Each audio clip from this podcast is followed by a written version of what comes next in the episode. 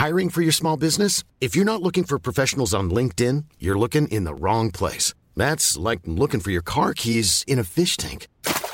LinkedIn helps you hire professionals you can't find anywhere else, even those who aren't actively searching for a new job but might be open to the perfect role. In a given month, over 70% of LinkedIn users don't even visit other leading job sites. So start looking in the right place. With LinkedIn, you can hire professionals like a professional. Post your free job on linkedin.com slash people today.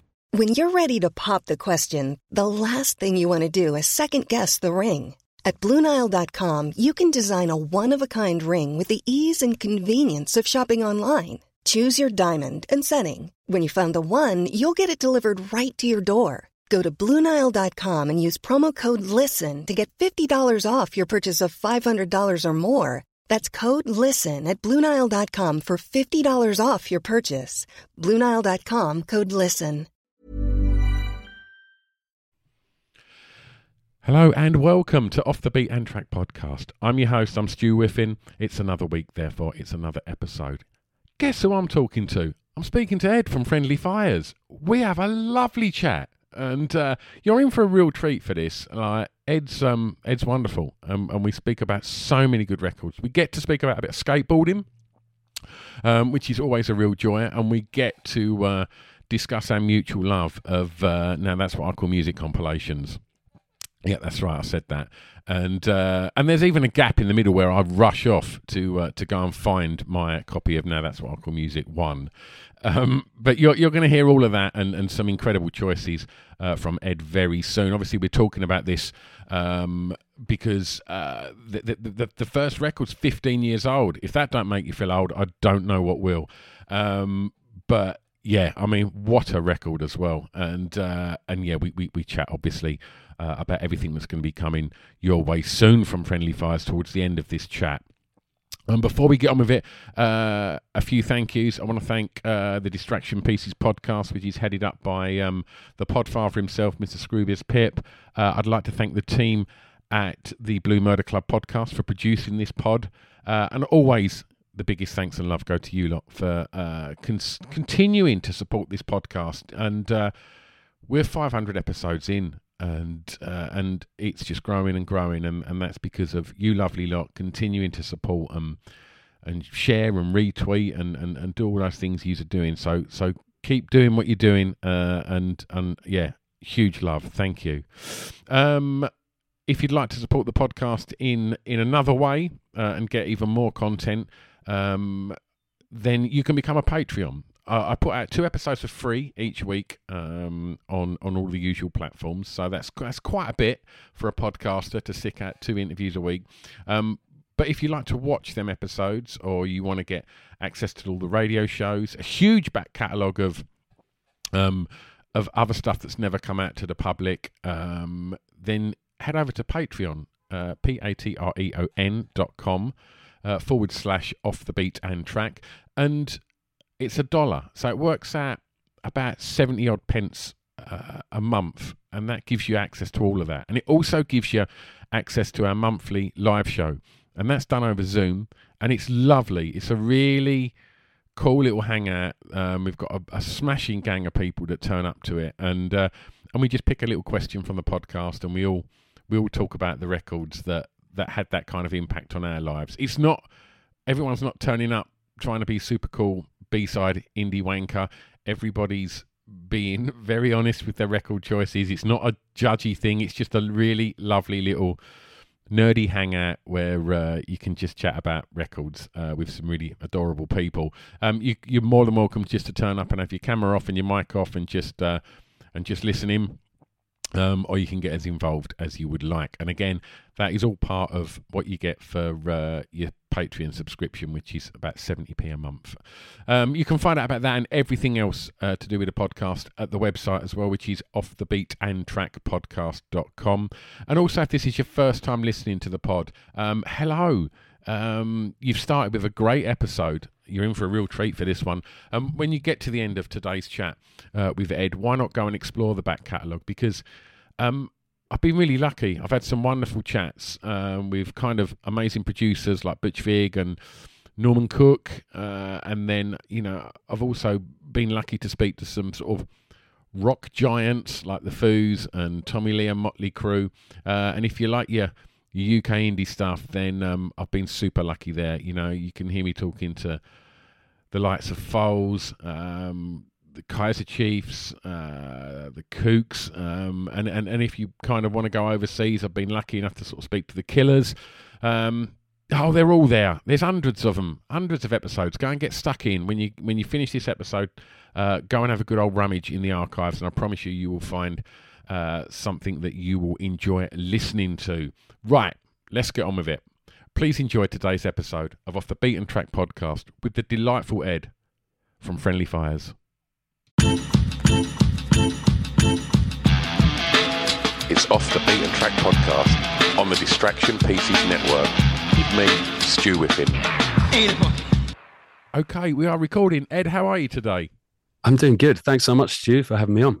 Oh, it's an absolute pleasure, mate. Where are you today? It looks very studio based. Uh, I'm in my home studio just north of Hitchin. Uh, yeah, kind of getting on with writing music. Wonderful. What I do. Wonderful. I mean, it seems weird to to kind of look back to, to, to something that I guess you know would probably be a, a, a distant memory for that most people wish it would be anyway. But tell me a little bit about lockdown and how you found that creatively. Uh, creatively, it started out okay, and then it dwindled. Okay. If you know what I mean. I I think I had that initial sort of burst of, well, hey, I can get on and write stuff. I've got all this time. Um, but then I think I don't know what stopped it. To be honest, maybe it was just the monotony of having nothing to do but be at home. yeah. and and also like bouncing off other people it's it's one thing kind of you know sending emails to each other or exchanging music via email but like having someone in the room with you is entirely different and i that's something that i really cherish like as as far as you know writing music you know we still try and do that as much as we can basically Did you feel a sort of almost like a knee jerk reaction to right? Okay, so all of a sudden there's there's none of the pressures that that that present themselves daily to a musician. I can kind of I have the time to create more, so I should max that. Did it, just from speaking to other musicians, there there felt that that kind of well, I've got the time, so I've got to maximize it, and and and and you can't necessarily force these things, right? Yeah, hundred percent. But I think I find it hard enough writing music as it is. to be honest with you, it's it was like you know, it's still I still have that pressure on my shoulders, regardless of whether you know there's um I have more free time.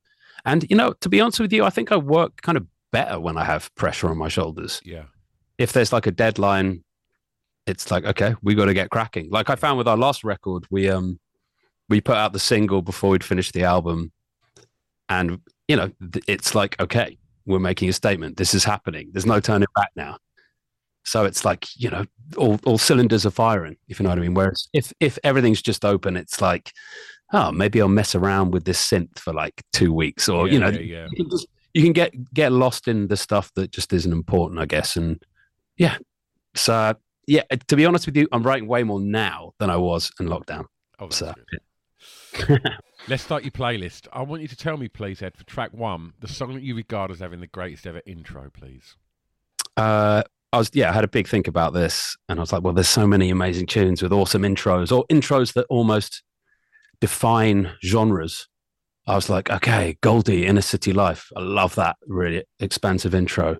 Korn, Blind. It's like the sound of nu metal. Why has no one ever chose that? I've done 500 of these, and no one's ever chose Blind by Korn. And it is, it is, a, it basically was most people's introduction to nu metal, right?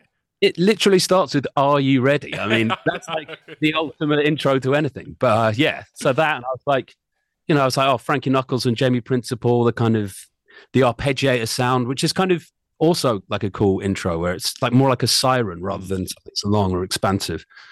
Um, yeah, so yeah, your love. But then I was like, well, what about in my life? What was the kind of introduction, my introduction to music?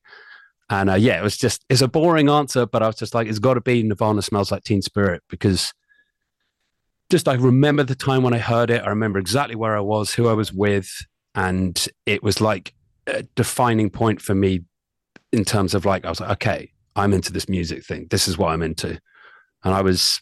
I, th- I remember the year. I was, you know, since you know, you gave me all these questions. I was like trying to chronologically remember all this stuff in my head. And I was like, okay, I was, it was either 92 or 93. I was eight or nine. I was with my brother. We were in Games Workshop in Luton. Uh, we were big into like, you know, nerdy painting model stuff. And um, one of the guys that worked there had long hair. Of course he did. He, yeah. of course he did. Yeah. I think he was more of a metaler than a grunge guy. But either way, he put on, he put on that track and everyone started moshing in Games Workshop. It was the weirdest, funniest thing I've ever seen. And uh, yeah, and I was just like, I went up to him and was like, "What is this?" And he, he told me what it was, and I was like, from that moment, I was like, I'm I'm not into like painting models anymore, or you know, doing doing that stuff. Like music is what I'm about. Yeah. And uh, yeah, I remember like asking my mom to buy me it because I was too embarrassed because it had like a naked baby on, on the front cover, you know. And uh, yeah, it was just yeah, and and weirdly enough, my brother, who I was with at the time, he actually designs models for Games Workshop now. So he kind of stayed on that path, and then I kind of moved into the the kind of the music thing, and um, yeah. So I have like that track to like thank for just I think just the energy of it. You know, the production is also something that is just so uh, it's just so immediate, and also kind of you can grasp it if you're young. I think when you're young, things that sound really well produced tend to be easier to approach. I am. Um, I was lucky enough to to, to have um, Butch Vig on the podcast, and I, I he, he bizarrely didn't choose this for intro, and I, I, I had to question that. And uh, and, uh, and and and he was saying that you, know that the, the the first review he read of it, somebody described it that when Dave Grohl's drums kick in, uh, in, in that intro, it felt like the house had just collapsed on top of them, and and it is such a barrage of noise. And uh, but on the production thing as well, from from what I gather, if if, if you know what what you read and what you hear is Kurt wasn't actually a, a fan of that kind of Butch sure. production, was he? He was more yeah. the Steve Albini kind of yeah, like he wants a punk and yeah. wants a raw. But it's but the thing that's amazing about that intro is that whenever you hear like a school band covering it and the drum fill comes in, it's like it, it just sounds pitiful. And it's something to do with the way, you know, the way that it was recorded. I think I don't know if they tracked the drums with mm. like early, early sort of tracking using samples, but it just sounds, as you said, it sounds freaking huge. Yeah. And uh, yeah, and I just remember hearing that fill kick in, and it was like, okay, my life's changed from this point. And, and the thing is, as well, we, we, if we talk about Nevermind as as, a, as an album as well, it, it gets thrown into you know terminology like grunge and things like that. It's one of the most uh, uh, as a as an as an indie DJ in my club. I've been playing that record for thirty years, right? And maybe apart from something in the way, I can play any track from that album, and it will go off still to this mm. day with the yeah. next generation because I think it's a perfect pop record. I think every track totally. on Nevermind is pure pop. It's just loads of obviously quite loud, quite loud, but the hooks and the choruses are just absolute pop gems. Yeah, and I think it that, to me that's that's kind of why grunge is different to like punk and hardcore. I mean, I don't listen to that much Nirvana now, but to me that record is it, you're right, it's a pop record. It's great songwriting. It's it's kind of like more like good rock music as well, which is you know different from maybe what he was influenced by, which was just more about kind of trashy energy, yeah. whatever. So it's um, yeah, it's you know it's just textbook great songwriting. I mean, listening to it now, the one I really like is Territorial Pissings, just yeah. because it's it's so it's that is like the hardcore track, the, yeah. or the punk track off the album, pure chaos. Yeah, and the vocal the vocals are just you know awesome at the end, it's like you can tell that he's feeling it. Yeah. It's not forced. In regards to um, yourself as a as, as a musician and songwriter, the way that people are consuming their music now and getting their music is probably different now to how it was when Friendly Fires started as a band. Um, we're now seeing things like TikTok being used to market music, and and I, you know, there's songs that I play that my children are singing. I'm like, how the hell do you know that? And they're like, oh, it's on TikTok. Uh, and obviously, the, the, the desire to be on certain Spotify playlists, which has maybe replaced that desire to be on whatever radio station it, it, it was, you know, 10, 15 years ago. Tell me, has any of these kind of because because one of the things that with that kind of TikTok generation and, and the Spotify playlists, it, it feels that there's a lot of interest in you've got to hook them quickly. Mm.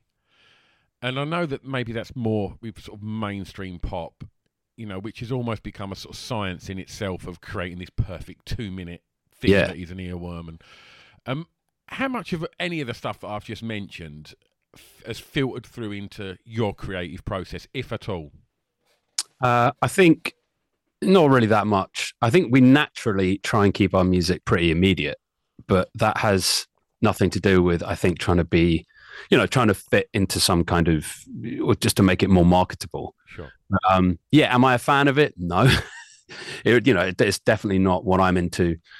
Um, yeah, I was, yeah, I, I guess even like playlists feel really sort of sterile to me, you know, compared like, you know, I, I grew up listening to compilations and I mean, I'm going to, you know, some of the music that I discovered, I discovered through compilations that we're going to be listening to later. And so it's like, you know, I, I appreciate, you know, things, the idea of like a playlist, but I think it's just the fact that it's this constant stream that things just get lost and it's, and you're also not living with it. You know, I don't know. I don't want to whine. I don't want to be one of those whiners because it is what it is. But it's a safe space to whine, Ed. It's all right. but yeah, you know, it's you know, just I guess it is what it is. I think for us, yeah, we're kind of we're kind of lucky in the sense that we've always wanted to just write music that grabs you straight away, and um, yeah, I think, yeah, you know, if we were say like a like a Foals band or whatever, it might be a bit different where you're like you know some of their biggest tunes have long intros. Yeah. so in, in so in that respect it's is probably might, might be a bit more of an issue but for us it's like we we like to like kick in the drums and the, all the rhythm like straight away and just get it going if you know what i mean. Absolutely. Tell me about the first song you remember hearing please ed that had an emotional impact on you. So yeah i guess that, yeah there are so many there's music that your parents play you that's you know i have like really fond memories of dancing with my dad to um stick together by bryan ferry you know, just Mike, growing up listening to Michael Jackson, all of that stuff. But I think in terms of like a specific emotion that I feel like I've been trying to like capture in our music, which is, you know, like that kind of sense of like euphoria or that epicness, the, the kind of the kind of moment that makes you want to like hug your friends and just, you know, the like I guess you hear in a lot of like rave and house and whatever, but I was too young to be into that music. So for me, it was Oasis Slide Away, just because it has, I guess it's like kind of shoegazy. I don't know. Do you know what I mean? It has those lush melodies that are just, that, that aren't on every Oasis tune. I was like, the end of like Live Forever has that same kind of feel, which is, I don't know how to describe it, just melodies that feel really kind of like emo almost. Do you know what I mean?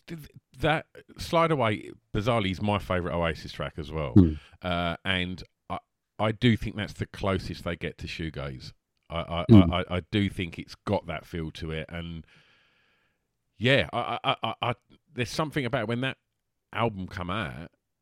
You know, I, I was sort of 18, and I just caught it at the right time, and it was super exciting. And but for me, being a a shoegaze fan, it was always Slide Away that I gravitated to straight away. It was like, yeah, this is the one that just feels it's got I don't know, it's got something different to it that the rest of that record hasn't got.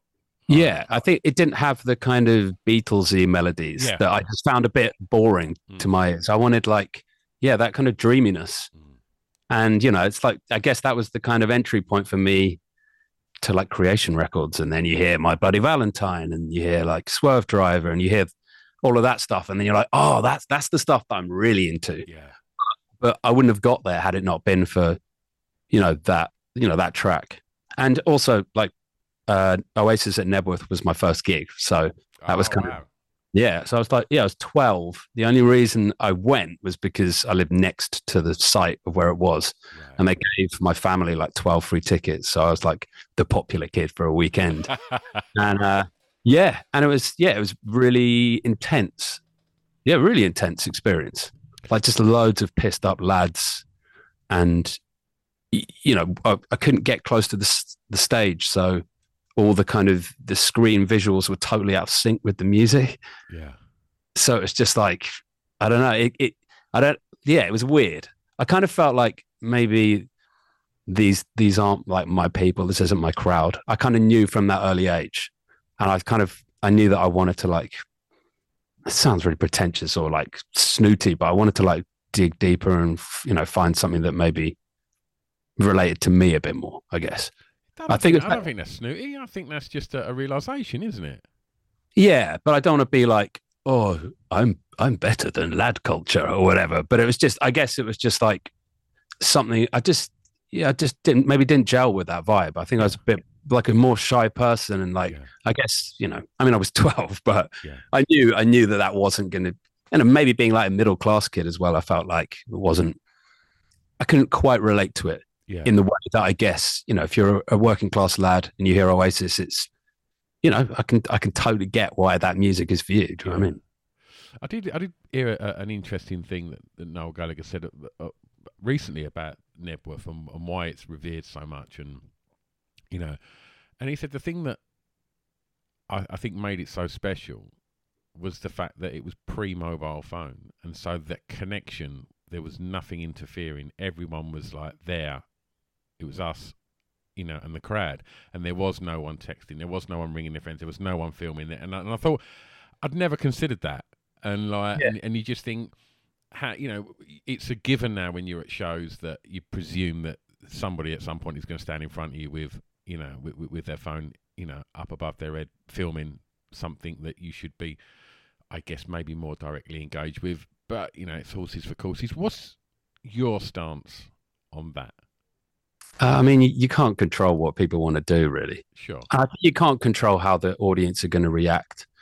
You know, like that recent uh, Royal Blood thing. It's just, it's just really embarrassing. Like, I mean, I'm, I'm watching it from the sidelines, being like, oh god, you know, it's just like, uh, you, you just got to get get up there and do your thing, and and whether you know whether you're playing to tons of people or barely anyone, or whether they're enjoying it or not enjoying it, you play like you play. And maybe I, I, that ethos for me comes from getting into like punk and hardcore at a young age. Yeah. Where you know, where you're playing to like five people and you still got, you know, you've traveled five hours or whatever just to like play the show. So you you may as well put the effort in. Yeah. Do you know what I mean? Whereas, you know, I, I think, yeah, sort of, you know, people are going to react how they react. Yeah. So just get on with it. Absolutely. You you touched on uh, dancing around the front room uh, uh, to, to, to, to, Bryan Ferry and stuff uh, in your dad's record collection. Um, was was growing up was home musical? Uh, uh, kind kind of, not really. I think yeah, like my my dad would have like the standards, I guess. He had like Fleetwood Mac, um, Roxy Music, we have Phil Collins. Um, yeah, you know the kind of what I would consider just the standard records to have. Yeah, the big hitters of the day, right? Yeah, yeah, yeah, exactly. And you know, I think, but apart from that, it wasn't. You know, yeah, we weren't.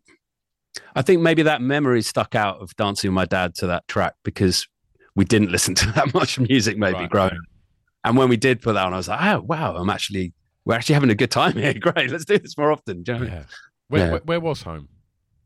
Uh, so home St Albans. Yeah, growing up. So yeah, pretty much been in this part of neck of the woods. Yeah forever. You know, I lived in London for a bit, but I guess, yeah, I kind of had that idea of living in London. Hey, well, we, we're going to be meeting loads of like minded people and we're, we're going to be writing music all the time. And it's just, you know, it just wasn't a reality for me, I guess. So it's like being back out here, being in nature. I can really like focus on the important stuff, like taking the dog for a walk, getting in the studio, and then just getting on with it. Really, I yeah. guess. Ryan Reynolds here from Mint Mobile. With the price of just about everything going up during inflation, we thought we'd bring our prices down.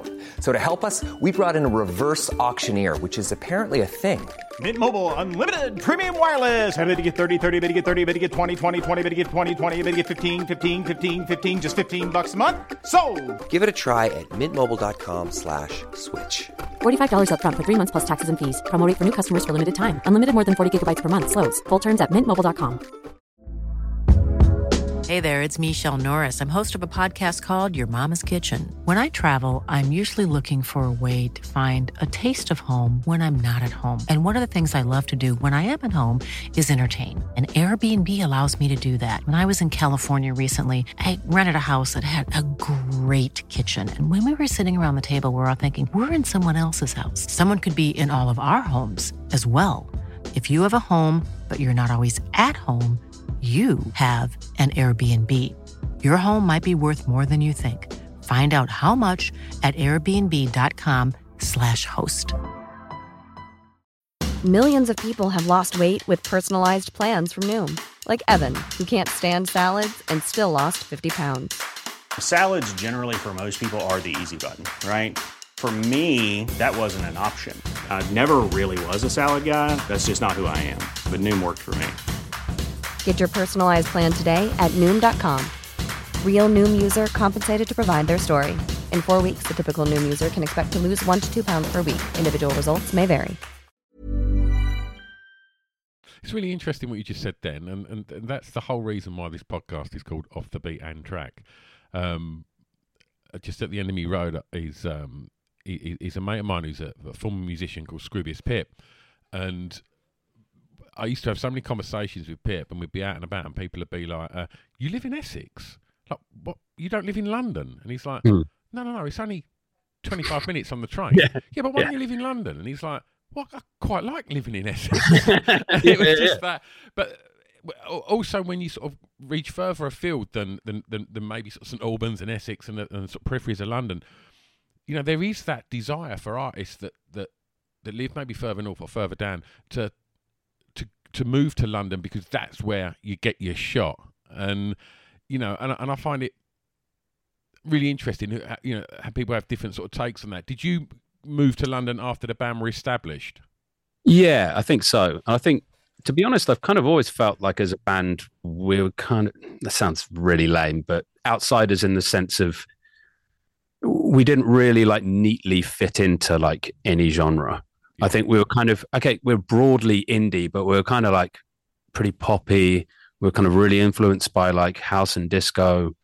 You know, we we started out playing like club, like actual club nights and then you know we, we kind of yeah i never felt like we were really a band that could just move to say london and then be around all the indie bands and we'd all be like a cool collective together never it never felt like that for us and um and we've always recorded most of our music ourselves. So it's like we've always been kind of insular in that sense. We've never needed to be near a, like a posh studio or anything. So yeah it's um yeah i guess maybe yeah maybe in my mind i just had this you know romantic idea that that we would be part of some kind of collective and Yeah. which you know i mean i wish that was the case. I, I always get jealous when i see bands that are like their mate is an amazing artist and they have like you know they just all of these things perfectly fit together whereas you know we were kind of we're from st albans like finding people that were just into the same stuff as us was hard enough yeah do you know what I mean? Just finding people that are into the same music, Yeah. let alone kind of being in a collective where, you know, there was, Mm. you know, so I kind of, yeah, in that sense, I've, yeah, I've kind of felt like we were outsiders, you know. But all them people that weren't outsiders, they all had their high fidelity moment in a really cool record shop. You had yours in Games Workshop. Like, there's the difference. It started early, I think. Well, well, weird, weirdly enough, like, I mean, our bass, our live bass player, I met in HMV in St Albans. He worked at HMV, and I bought a Boards of Canada CD, uh, and I went up and we just started chatting about Boards of Canada. I was working at O'Neill's pub. He he'd finished work and came, and you know, I served him a beer, and then we we just started chatting, and then from there, he's been our live bass player since we were 18 years old. Yeah. So, so record shops as well, you know. Absolutely. Shout out HMV. That the aforementioned Scroobius Pip, that was where he met Dan Le Sac. They both worked in HMV in Lakeside. Amazing, amazing. Yeah, yeah, yeah. right. I'm going to ask you now to tell me the song that reminds you of your time at school, please, Ed. So, uh, yeah, I was, yeah, thinking about this. I think, yeah, Ed, Jack, and I, we've always been like pretty exploratory and like, I mean, we- we're always kind of competitive almost in a way where we wanted to like find something cool and then play it to our mates and be like, have you heard this? Have you heard that?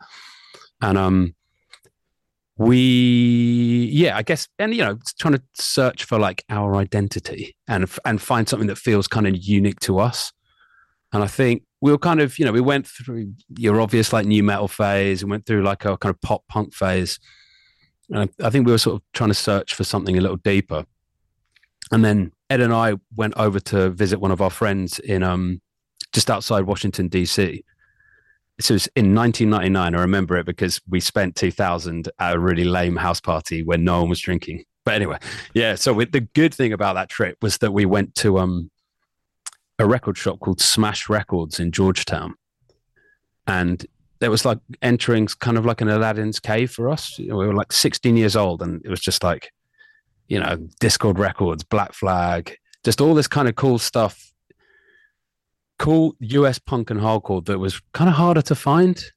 You know, they had like a punk and hardcore section in Tower Records in Piccadilly, and maybe there was a punk hardcore shop that we just didn't know about that we were too young. But but uh, for us, it was just like, wow, there's so much cool music here, and um, and one of those bands was on Dischord Records, you know, Fugazi, Minor Threat, and they were called uh, Q and Not U, and that whole record just had i guess it was coming out of like an art punk scene but it had like that kind of dance element to it that felt super fresh for us. It was like okay girls can dance to this. This isn't like macho bro music. Yeah. And uh it felt like the almost like a the proto sound of what would become like dfa records and you know the stuff later you know had that kind of dancey punk attitude like a couple of years before Sure. I, I'd never heard of them. Uh, and when you sent the list over, I went, went and had a listen. And the first thing that I could equate it to was kind of the, the really early At the Drive-In stuff before One Armed Scissor and stuff like that. It was Yeah. more along that, that that kind. That was what I kind of got from it. I don't know if you can sort of hear that in it. Yeah, yeah. I guess. Yeah, I guess it was where hardcore was becoming a bit more arty and less macho. Yeah, I guess. yeah, And um, yeah, and like those kind of dueling guitars that just really like, capture your attention, like really angular sounding stuff. And um, but I guess with yeah, with the Q and Not U stuff, they they had like a disco beats on the album. They had like an open hi hat, like those sort of moments that are like, wow, this is kind of danceable and interesting. yeah.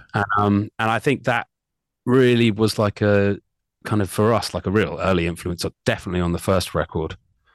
And then you know there are other bands that came out of that scene, especially in 2000, like the first Chick Chick Chick record, but we're going to talk about in a Yeah. bit, where it was like, wow, this is this is like this is what we're about, Yeah. and that that that you know that sort of seemed to be the thing that we really wanted to focus on. I just I just want to sort of touch on, on, on school a little bit. Was was was that something that you enjoyed? School? Um, not really. I I guess well, not. I didn't dislike it or like it. I think we kind of, I was, you know, I was really. I think we were really fortunate that we were kind of able to like find our clique pretty early on. Like in the first year, we were like, you know, maybe someone was wearing a Deftones t-shirt or something. Yeah. Like was really into.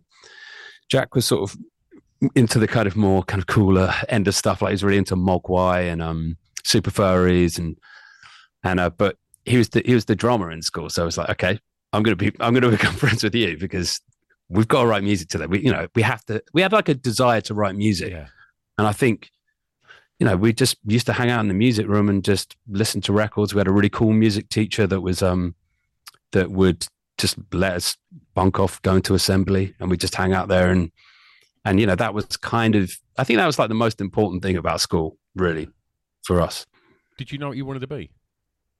um,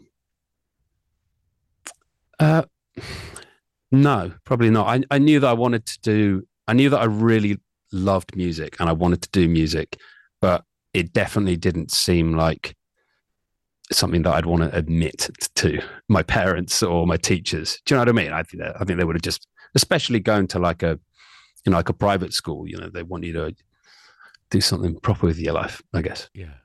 I Mm. mean, you did in the end, didn't you? Right? Well, well, yeah, but I, I still think you know my parents were like, uh, well, I'll believe this is going somewhere when you start making some money out of it, I guess, rather than it just being, oh, the song gets played on the radio or whatever. It was Sure. like I think they were like, "Oh, that's cool, congratulations," but are you going to be able to turn this into something? Yeah. And uh, so, you know, I guess that's just maybe just coming from a, you know, like a, a background where, yeah, my parents like they're kind of like from a working class background, very hardworking, and everything is about, you know, a bit more money focused, I guess. Whereas, um, you know, I'm kind of yeah, all all of the kind of heroes that I'm into. I guess it's like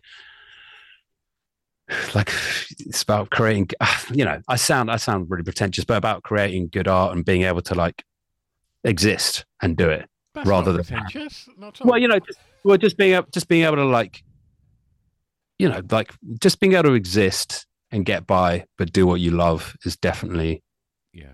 no that's that's the thing that i'm striving for rather than than you know having loads of cool shit or whatever i don't If know you can get by doing what makes you happy, you're winning 100%. yeah definitely definitely Tell me the first thing you remember buying from a record store, please, Ed.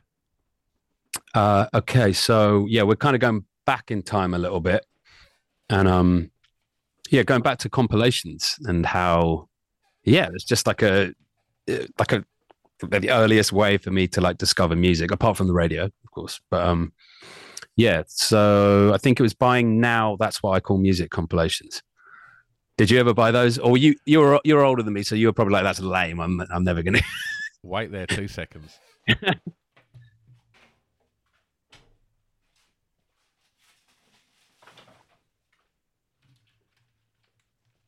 I'll keep this in my little recording room because this is the first record I ever owned. Oh my goodness me! And Amazing. It's the first ever now compilation.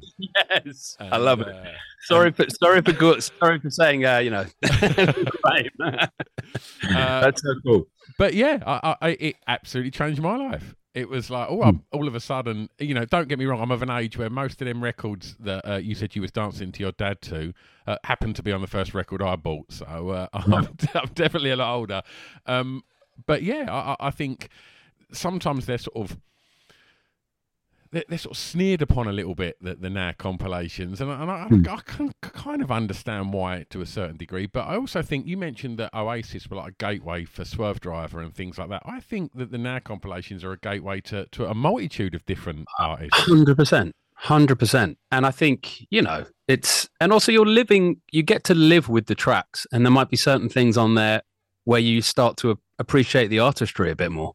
Yeah. Just because you know it might be like a Eurythmic song on there or wherever, where it's like if you're young, you're like, oh, I don't like electro sounding music, and then you start to like, you know, you just listen to it more because it's on a cassette or wherever. You just you have to listen to it. Yeah. You're like, oh, actually, this track's really growing on me, or whatever. Do you know what I mean? It's, Yeah. So yeah, for me, it was it was now 29. Um, I'm trying to think what else was on there. It was like Wet, Wet, Wet, or you know, what it was like classic 90s, textbook 90s, 1994.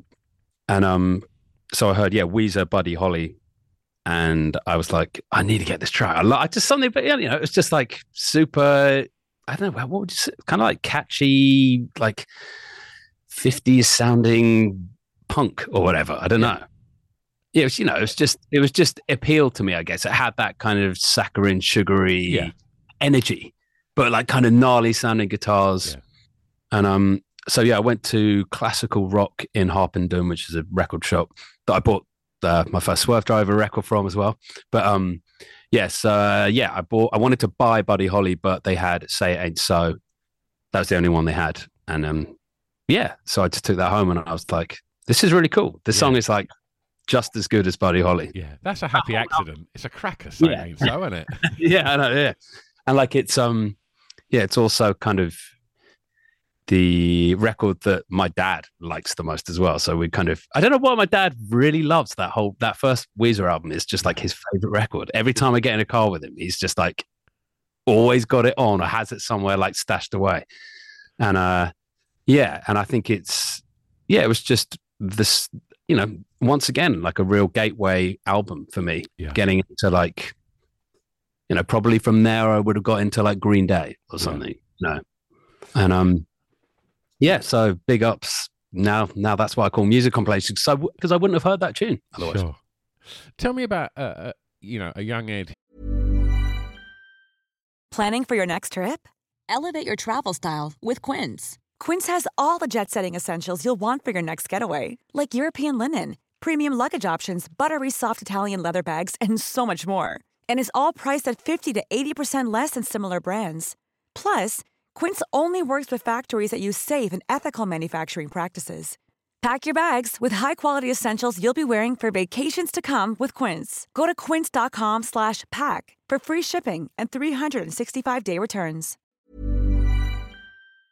Hearing, you know, that first Weezer record, which is, you know, sort of soaked in, in, in pop melodies and that, and then what what did you make of it when you were Pinkerton? Uh, I think initially I didn't get it. Yeah. Yeah, I was like, yeah, I just, yeah, I just didn't think the songs were as good. Yeah. Now I can appreciate it a lot more. Yeah. I think. Yeah. Yeah, definitely. Uh, yeah, it was. Yeah, I think I haven't. You know, I haven't really. I, I haven't really listened to it properly in a while, but I listened to it about. I think about half a year ago, just randomly out of the blue. Yeah. Which is not. I would. You know, I just wouldn't really listen to it like Weezer now. But I, Yeah. I was just like, what? Like for some reason, it came to my head, and I was like, this is way better than I remember it being. Yeah, yeah, totally agree. Totally agree. What's your relationship like with, with, with the record shop now? I mean, I, I often speak to artists that you know they're out on tour, they go to a new town, they will hunt out the you know the local record store and, and get lost in there for half an hour. Are you, are you that kind of person? Uh, yeah, hundred percent. I'll like if, I, go- if you know if we go on holiday, I'll drag my missus to like every record shop, or I'll say you know go and get a coffee because I'm gonna like Yeah. see see what I can find. Yeah, Um, yeah, I think I think I've always always been like a real nerd. Like some of some of my closest friends um, work in record shops. Like at my birthday the other day, Nick from Phonica came down, and you know, like I, I think it's so important when you meet people.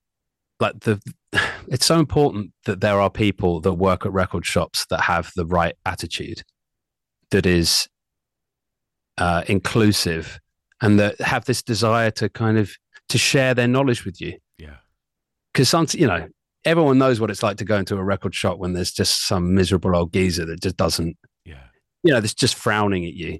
Yeah, but it's amazing when you go somewhere and and and you know and someone's really welcoming and they you know they ask you hey what are you into? Hey check this out. And they give you like five records or whatever. And i've been really fortunate that i've met those people along the way so yeah nick from phonica um, when i was at university in nottingham one of my first friends i made was uh, chris who works at reckless in soho now and uh, he was he was just one of the people that'd be like, "Hey man, how you doing? Check this out." And then I'd Yeah. see him at a show later the week that later that week, and he'd be like, "Hey, come and hang out." So it's you know the record the record shop is really important for me. It's it's how I how I discover music still. yeah. Let's go clubbing. Track five, the song that soundtracked your year's clubbing, please, Ed. Um, so yeah, I guess most of the clubbing I would have done would have been in that kind of you know university period, I guess. Where was uni? And so uni for me was Nottingham Trent, and you know it was a good time to be in Nottingham. It was stealth rescue rooms.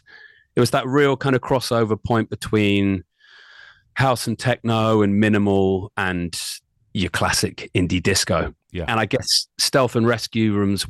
I mean, stealth was quite literally above rescue rooms, so you were able to like switch between the two.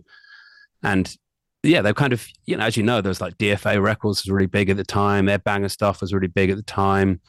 And it was, it was, uh, yeah, for me, it was that first chick, or the second Chick Chick Chick record, but especially that track, Me and Giuliani, just because it kind of, for me, it just felt like it understood dance music a little bit better.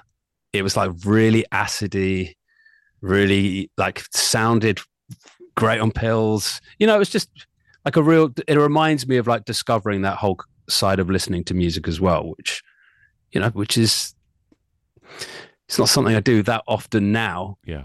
but at the time you know kind of taking pills and acid and then listening to certain music was really like revelatory and mm. probably really like inspiring for for writing music as well. Maybe not you know just in in terms of the feelings that you get when you're listening to music in that state. And yeah i think that track just it sort of morphs through all these kind of different phases and it's it's kind of yes, it's a total trip, but super danceable. Works in a kind of club environment, and it also works in a kind of more of an indie kind of environment. Yeah. So I think that's yeah, to me that's like the gold standard for that sound, and it's definitely what you know what we kind of try and keep it in our minds when we're writing our stuff. It was it was a really like huge crossover moment, wasn't it? Like I think you know all of the you know you mentioned Ed Banger and, and Kitsune as well. Like all, Mm. all of them labels were you know within months remixing the biggest indie bands, and and then all of a sudden them indie bands had you know way more danceable tracks for the clubs and things like. That. It was obviously a a, a, a huge uh, melting pot. But I want to sort of touch on something that you you said about um, that track, and you said, oh, you know, there's there's acidy bits in it. Like, did, had you uh, was you already aware of what had happened 20 years previously musically you know with with acid house and and and, and that sort of era of, of electronic music or was it discovering them bands around that point that sort of pushed you to go back and explore you know the kind of roots of that Oh, it was definitely yeah, working our way back. I think our int- introduction into like dance floor, well, house music or techno was really when minimal house was massive. So it was Ricardo Villalobos. It was like Ghostly Records, all of that stuff, and so yeah, I had to yeah, I had to work my way back, like with most things, you know, you know, and, and I had to um, you know, discover just like early Detroit music. And then listening to kind of, you know, Frankie Knuckles and Jamie Principle, Your Love, which we actually covered on our first ever single. It was it was like, okay, this I'm I'm like understanding the lineage of where this all kind of comes from. Yeah.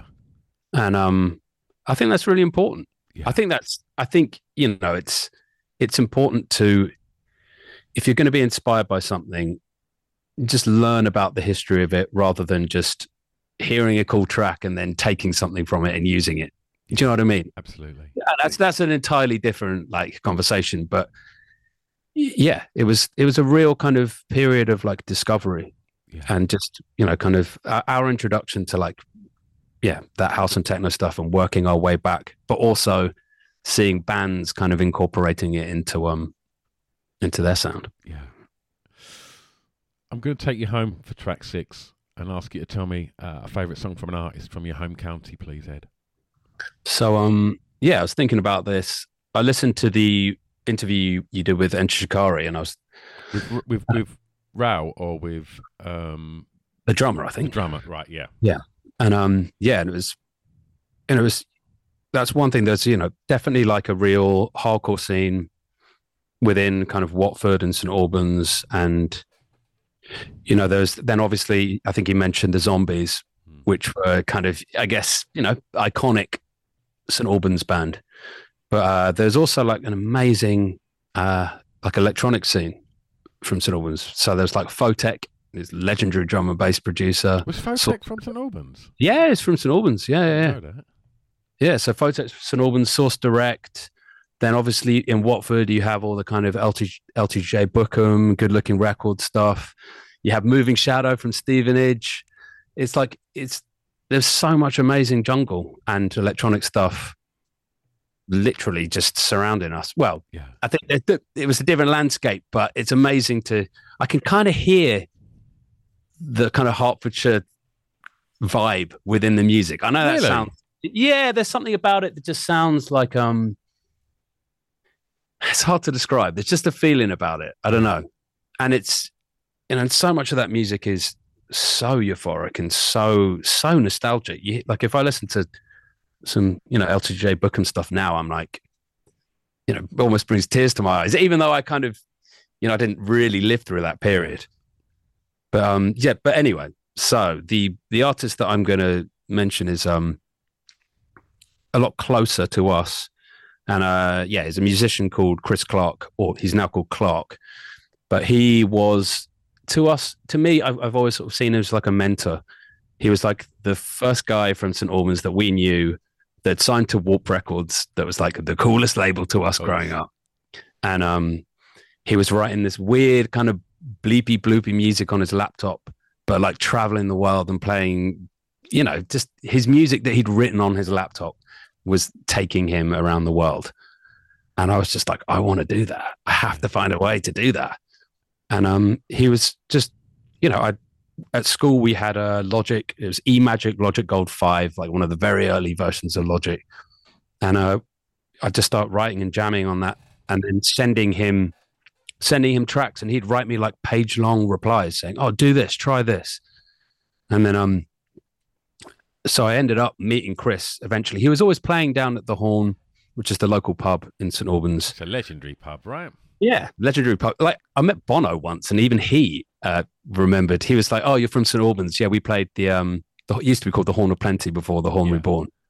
And yeah, so you know, yeah, yeah, it's a legendary venue. Yeah. But, um, yeah, and so yeah, so Chris would be playing down there, and and yeah, he kind of, I guess, he was just always really supportive, really inspirational, and then he's actually just put out a new record, which I should probably plug with um Thom Yorke from Radiohead. So you know, he's obviously got he's got big admirers of his Yeah. of his music.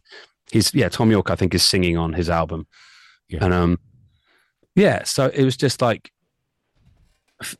you know, he's always really sort of friendly and engaged. Like I just was messaging him this morning, and he was like, you know, he's asking me about vocal warm up techniques. So it's it's kind of cool to like have a hero that I now kind of consider like a friend. Yeah, I guess. that's And he- wonderful. Yeah, and, he- and he gave gave us like our first sample CD, which is our first record is basically based around these samples that that he gave us. So yeah, it's got to be Chris Clark, and the track is called Rob Lee. This is going to get confusing because Rob Lee is actually the bass player of our band. Yeah. So Chris Clark named this song after the bass player, the one that I met in HMV. So um, And I think I think if you search it, it's under just Clark. I believe it is under now. Clark. Yeah. Okay, cool. Yeah. yeah, Last track, and this is when you get to play uh, Tastemaker. Ed, tell me a song that you think many people may not know that you would like them to hear, please. so yeah, over the kind of lockdown period, uh, I just did this just because I was bored, and and also I feel like I've never been very good at like connecting with our fans. I would um, I just started doing like half an hour in the morning from seven thirty till eight, just playing music, just to our mega fans basically, and just chatting over the music so I wouldn't have any copyright issues. But the kind of the music that I couldn't really play was hip hop because I was just chatting over. I'd be chatting over all the lyrics. Yeah. And um, so yeah, my last choice is Big L Freestyle '98, and this just takes me back to kind of skateboarding in St Albans, going to the Pioneer Club, and you know, it's just it, you know, it was a different time for hip hop. To me, it's like when I listen to it now, I'm like, this is like jazz music. Yeah. It's just so lyrical. It's just really beautiful, but also really you know aggressive and gnarly Yeah. and, and I guess Big L was like one of those rappers that maybe just, I guess, well, unfortunately, he got shot before he was able to like really take his career to the next level. But he's kind of, he, yeah, he didn't. He, you kind of dig, got to dig a little bit more deeper to find his stuff. But um, but yes, uh, so yeah, Big L, Freestyle '98. That's one.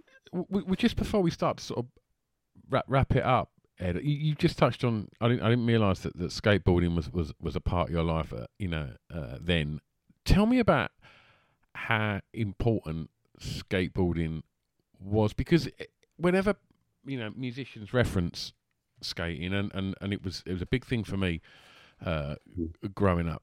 It may, maybe kind of before your time. For me, it was skate videos was where I heard new music. That was where I heard uh, exciting American bands. Was was on For, skate for me, videos. for me, for It me was, also, it was. totally, hundred percent. I was, I mean, I was big into snowboarding and skating. Yeah. and and where I heard Oasis slide away was actually on a snowboard video called Odd Man Out, which uh, is directed by yeah a guy called uh, Christian Svensson Stevenson. I pronounced his name wrong. Who um yeah who I now know, but um yeah it's uh yeah everything like like skate like I can remember like I don't know if maybe this is yeah a bit later but for you but like the end Birdhouse had such an iconic soundtrack. Yeah.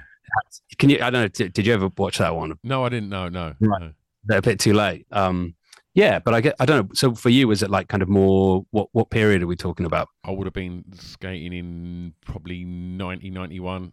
Like, and, and so, you know, I, I was discovering, I was discovering a lot of sort of like grunge stuff. Like I remember sort of hearing like Mudhoney for the first time on sort of skate Yeah. videos, e- even sort of stuff like sort of Fishbone and, uh, and, and, and them kind of, the, the sort of offshoots of, of, of your sort of Faith No More, you hear like Mr. Bungle and things like that. You- It was it was just like, what's this? What's this? And you couldn't Shazam it, you know. You'd have Yeah. to sort of wait until someone or uh, you'd have, on the credits it'd be like or whatever, it'd flag up what this track was, and it was like that was such an important thing, and, and, and fashion as well. And like, and it's so Hmm. weird when you look at the the biggest, most expensive brands now that people are wearing on the streets were were were, were literally, all, you know, what we wore then, like which was Totally. affo- totally affordable, and uh, Oh, 100%. yeah, Yeah. you know, I remember, I remember being like obsessed with, you know, like Etnies footwear. You know, you'd be obsessed with skate shoes. yeah, And you'd be like, oh, it's just like the Eric Koston Etnies, Yeah. the, you know, or whatever.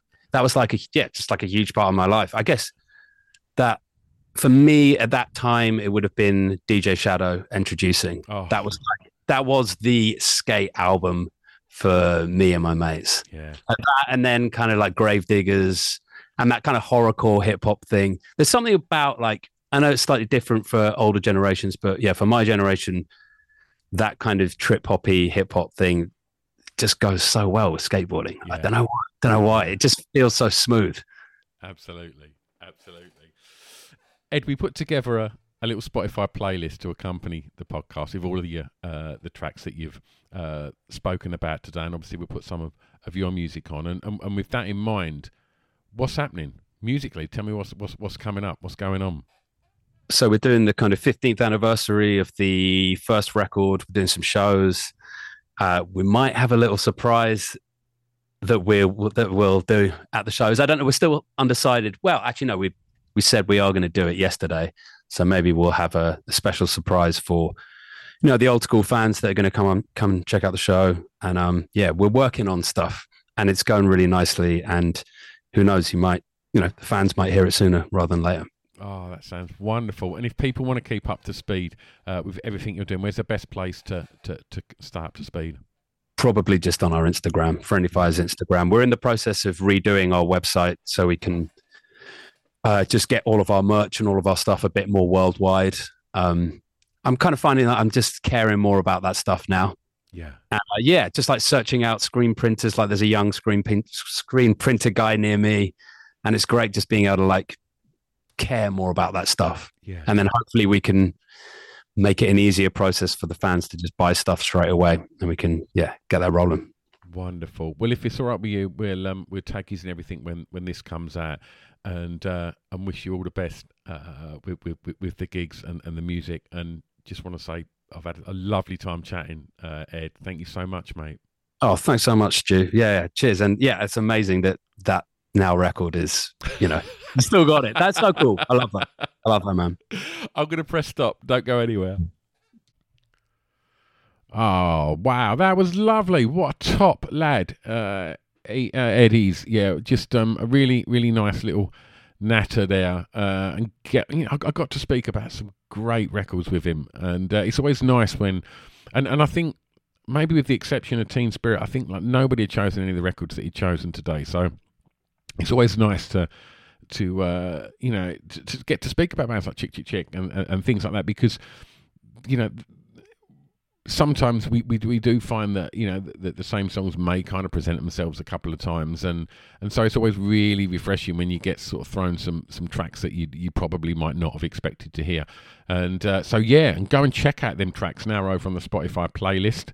Um, and if you want to watch the episode head over to Patreon. Uh, and also uh, over there you can get access to all the radio shows and you get invites to the the live shows. You can listen and watch the previous live shows. Um, yeah, other than that, just um, go and explore that back catalogue now because there's 500 episodes available for free wherever you get your podcasts. Uh, please subscribe. Uh, if you want to leave a comment, that's great. Uh, we're on Instagram and uh, Facebook and Twitter, so please give us a like, love, share, retweet over there. And uh, yeah, and I will see you next time. And in the meantime, be nice to each other. I'll see you soon. Bye bye.